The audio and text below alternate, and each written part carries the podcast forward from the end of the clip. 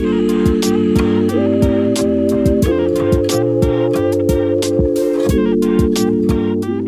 welcome back to our podcast, Sermon Notes from Fellowship Fayetteville, where we're talking about the passage each week that we're studying together as a church as we work our way through the book of First Timothy. My name's Michael. And I'm Garland. We're here with Josh, our producer, and today, Garland, we're going to talk about First Timothy chapter 1, beginning in verse 12 and going all the way to the end of the chapter. Um, what are we getting into? What's this passage talking about? Yeah, so as we as we continue studying this letter, uh, what we saw last week, saw in the, fir- the first part of the letter was uh, Paul introduces this idea uh, that we want to we need to be on guard for what he calls uh, other teaching, um, and so we're we're on the lookout for this uh, other teaching, and uh, we we looked at that last week, and you're going to see at the end of the passage, we we it's almost like we get some insight into who even who's bringing this other teaching. He actually names two people in verse 20. And so, uh, which that'd be kind of odd if you were in a, ch- if you were sitting in a church and somebody named you from the front and said, those two, these two. Um, so if you think about it, Paul's trying to warn Timothy to reject false doctrine, reject false teaching, and uh, it's almost like he gets a little bit of uh, he gets a little sidetracked. And in typical Paul fashion, the thing that sidetracks Paul in his letters more than anything else is if he mentions Jesus or God or grace, it's like he almost can't help himself. And uh, a lot of scholars think at the end of verse 11, he says that conforms to the gospel, this message about Jesus as Israel's Messiah and the world's true king, concerning the glory of the blessed God, which he entrusted that to me. And that begins a perfect little off ramp for Paul to just kind of reflect and riff on that uh, for a handful of verses. So uh, if you look at verse 12, it's like he, he says, I just got to stop real fast. Just say, by the way, I thank Christ. He's the King. He's uh, Jesus is the Christ. He's the Lord, and he tells a story. And so, uh, at this on this particular sermon this Sunday morning, we're going to talk a lot about uh, what it looks like to have the the grace of God intersect our lives and change our lives, our individual stories, and how uh, that's why we're all here. That's why we celebrate Jesus, and so. We're going to talk a lot about our story this week. And then in verse 18, it's as if he picks back up uh, that instruction to Timothy. And so, uh, interestingly enough, how does one I think Paul's logic would go something like this How do you avoid shipwreck in your faith? Well, you have to simmer constantly on your story, simmer constantly on uh, the grace of Jesus. Go back to that over and over and over again. That's just really instructive, I think, for us. That's kind of be where we're going in the passage this week. Yeah, how'd you like to be the guy who gets your name in the Bible, but it's because, you of that. shipwrecked your faith? Poor Hymenaeus. Yeah, and Alexander. gone down yeah. for the last two thousand years as an example of what not to do. Losers. do. So part of the idea of this podcast every week, Garland, is there's always some things that we wish we could talk about on Sunday morning, and we just don't have the time and space to do it. So, what are some things that you encountered in your study um, that if you were going to teach for an hour, you might might work in there that would be interesting to us? Oh, there's one that I really wanted to to spend some time on uh, in the sermon, but I think it's going to end up getting uh, getting cut. It'll be really really short, and it's this concept of uh, grace or the concept of the gift. It's actually in two places. the The Greek word is is the the Greek word charis. We're seeing people name their kids that now. It just means grace. Uh, so charis is um, the the idea of of that word really is uh, gift. It's the root of our word for uh, charismatic, and so it's a gifted person. Somebody has that has some gifts, usually in our context of like a uh, public speaking or something, the same idea for charisma. Uh, the concept of a gift, um, there's a scholar named John Barclay, and he did uh, a long, long series of work uh, uh, on this particular Greek word and how it functions in the Greek culture. And I think we get some really cool insight into it right here. Verse 12 Paul said, the NIV translates this as, I thank Christ Jesus our Lord. And I think most translations will do that. But uh, the, the word that Paul uses here is, I have a gift. Um, I have a gift to give back to Jesus. And the other the other time it's used in this passage is in verse 14, right there. The gift, the charis of our Lord Jesus was poured out on me abundantly. And here's the maybe here's the point that I just thought was so interesting. The nature of of being a recipient of this charis of Jesus, the natural response to that. In fact, we might say the necessary response to that gift of Jesus and his grace towards us is to respond by saying, "My my life now, everything I've got is now just a is a gift back to you." And so uh, the translation taking that as I thank it. It, I, I get why they're doing that, uh, but I actually think it. We missed that beautiful picture. We've received the gift from Jesus of His mercy and grace. See what He calls here His mercy in verse fourteen or verse thirteen, His patience, His perfect patience in verse sixteen and the natural response of somebody who has tasted that gift, has received it, has experienced it, is to turn around and say, "Now my life is a gift back uh, to you. I have I have a gift for Christ Jesus." my Lord. He's the one who's given me strength. Um, and just that that concept of what charis is, what grace is. Uh, just been simmering on that. These two little verses for the last couple of weeks, but I won't have time. I don't think to say what we just said here. And so, uh, yeah, it's worth. I think it's just worth pausing and thinking about. Yeah, I love how you frame that up because oftentimes we refer to the free gift of grace that's offered to us in mm-hmm. salvation, mm-hmm. available in Christ Jesus, and to think that man that's that phrase is loaded with a lot more meaning maybe than we even realize right. when we say that. Mm-hmm. So Paul this this discussion of grace, his gratitude, you mentioned it's couched in his story. How's right. Paul using his story? What's the deal with Paul's story being part of this passage? It's interesting. Paul loves loves to tell his story. Like, go read uh, the book of Acts, go read Paul's letters. It's like he can't help it. And uh, just as a total aside, I think that should be. Uh,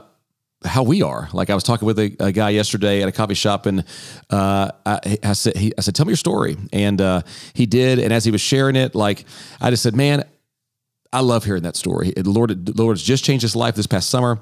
And uh, I said, dude, never get tired of that. He was like, I, I, don't know how I could. I was like, never get tired of that. Like, tell that story because I've been telling everybody. I'm like, yeah, and I think there's something that we're learning from Paul, even. He can't help himself but go back and what a story he has. Here he calls himself a blasphemer, a persecutor, and a hubristes is this last word, a hubristes, a violent man. Um, and what we know from Paul's story is he was passionately zealous for his, the covenant God of Israel, for Yahweh. Uh, as a Pharisee, he was under the uh, the impression that the nation had gone into exile because of their sin, because of their idolatry. Just go read your Old Testament; it'll take a while. Uh, and as a result, the the way to have their kingdom restored to them, the way to get God back with them, would be passionate obedience, zealous obedience to God's law. And the Pharisees were so passionate about it; they didn't just want the priests to act this way; they wanted all the people uh, to to essentially adopt almost priestly a priestly way of living and he was so passionate and zealous about this that in other places he says i, I followed the law as well as anybody um, but what he had missed in in his passion and his zeal was that God had provided the answer in Jesus. And as Paul, I think, reflects back on his story of how he had missed Jesus, he had missed the Messiah in his zeal to trying to get the Messiah to come. Uh, and then his life got changed, Acts chapter 9. And if you just want insight into more of Paul's story, if you're going to share some of Paul's story in your small group, go look at Acts chapter 9, Galatians 1 and 2. And then in the speeches that Paul gives in Acts uh, 22 and following, he goes back to a story over and over and over again.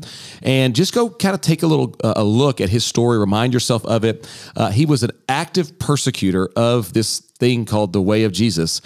And then God changed his life. And I think one of the things Paul is constantly simmering on is if God could if if God could rescue me and what I've done, man, who who who is who's incapable of being rescued them and uh, uh, i just love his attitude on that he's in verse 15 he says man i am the worst of sinners and uh, I don't think he's being hyperbolic. I think he's genuinely reflected on the nature of his heart apart from the Messiah, Jesus, and now the nature of the mercy being shown to him. And that's a man, what a posture for all of us to take. Uh, Tim Keller, I know, says it this way frequently.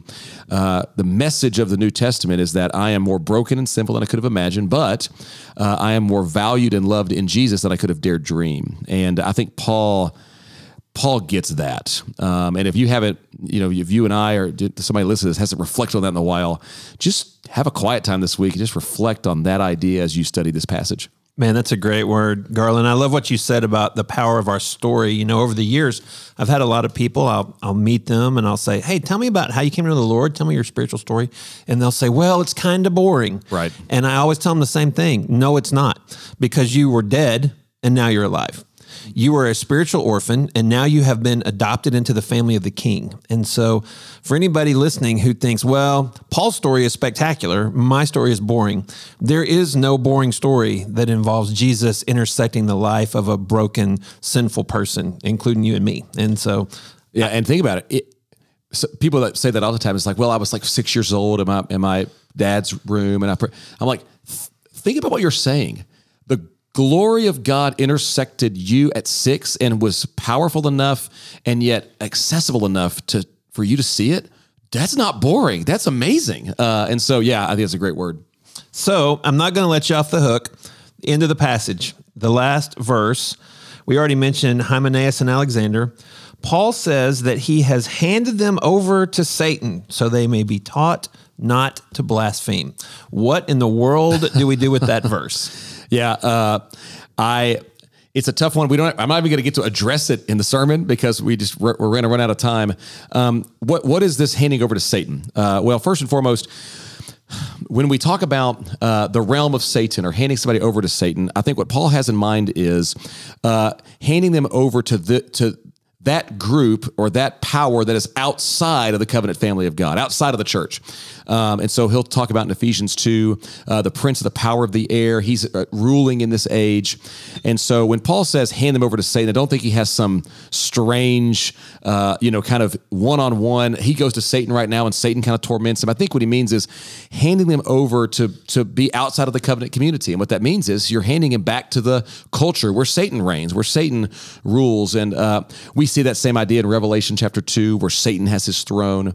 Uh, and so, this is not the only time that Paul does this. Uh, in 1 Corinthians chapter 5, what Paul uh, Paul's going to address uh, a particularly what word do we want to use here? Uh, vile example in his culture there, or in the in the church there in Corinth of uh, somebody in sexual sin, and he's going to say the very same thing uh, there. If you wouldn't mind, read for me uh, First Corinthians five, because I think I think we get a little bit more kind of insight here. I know you're turning. I didn't give you any heads up on that, so he's turning right now.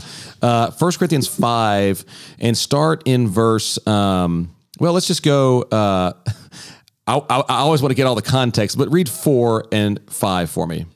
Yeah, Paul writing to the church at Corinth, he says, When you are assembled in the name of the Lord Jesus, and my spirit is present with the power of our Lord Jesus, you are deliver, you are to deliver this man to Satan for the destruction of the flesh, so that his spirit may be saved in the day of the Lord. So we have a this person, uh, we, we get an idea here of what he's doing. He's sleeping with his father's wife. Uh, and Paul says, Cast this one, when you gather, um, take this one and remove him from the gathering. Uh, remove him from the gathered assembly of this thing called the, the called out ones, the church. But we get, I think, more insight here. It's so that um, this fleshly desire, this fleshly part of this person would be pruned, we might say.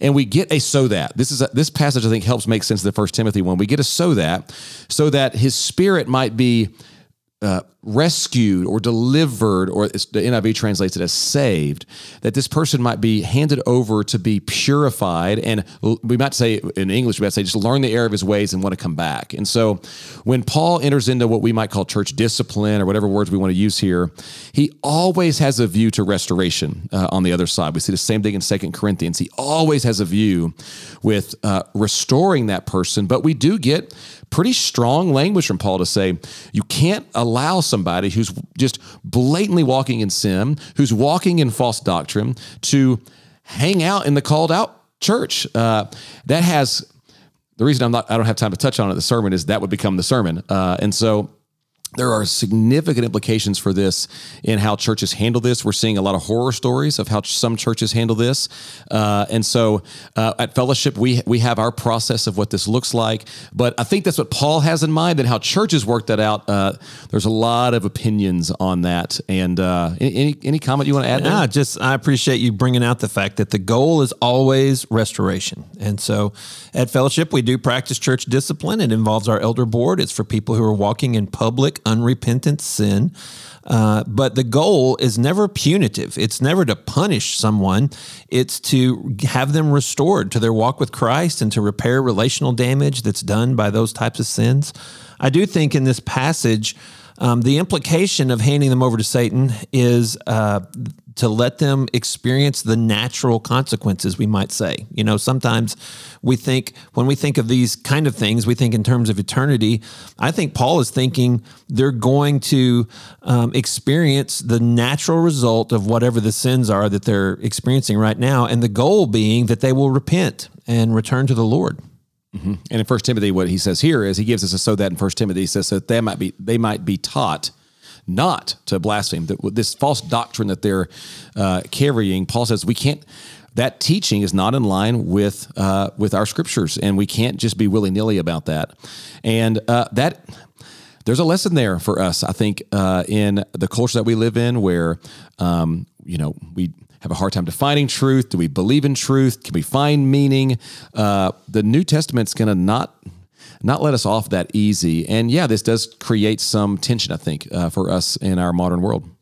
So, for those of you who are going to be looking at this passage together in the context of a small group, I hope you'll take the opportunity to share your story and um, maybe the the short version of your story, and invite others in the group to do the same. And of course, if you have someone there who feels like they don't have a spiritual story. They don't have a moment where the radical grace of Jesus Christ has encountered their is uh, they had an encounter with His grace. It's in, intersected their life.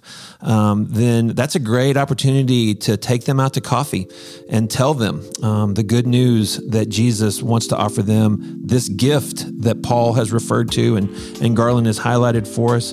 Garland, thanks for sharing some thoughts with us today. Um, again, this is our sermon notes podcast. We hope it's helpful for you as you study the passage, as you prepare to meet in community groups and other small groups and talk about the passage. And next week, we'll press into 1 Timothy chapter 2. We'll see you then. Thanks for joining us.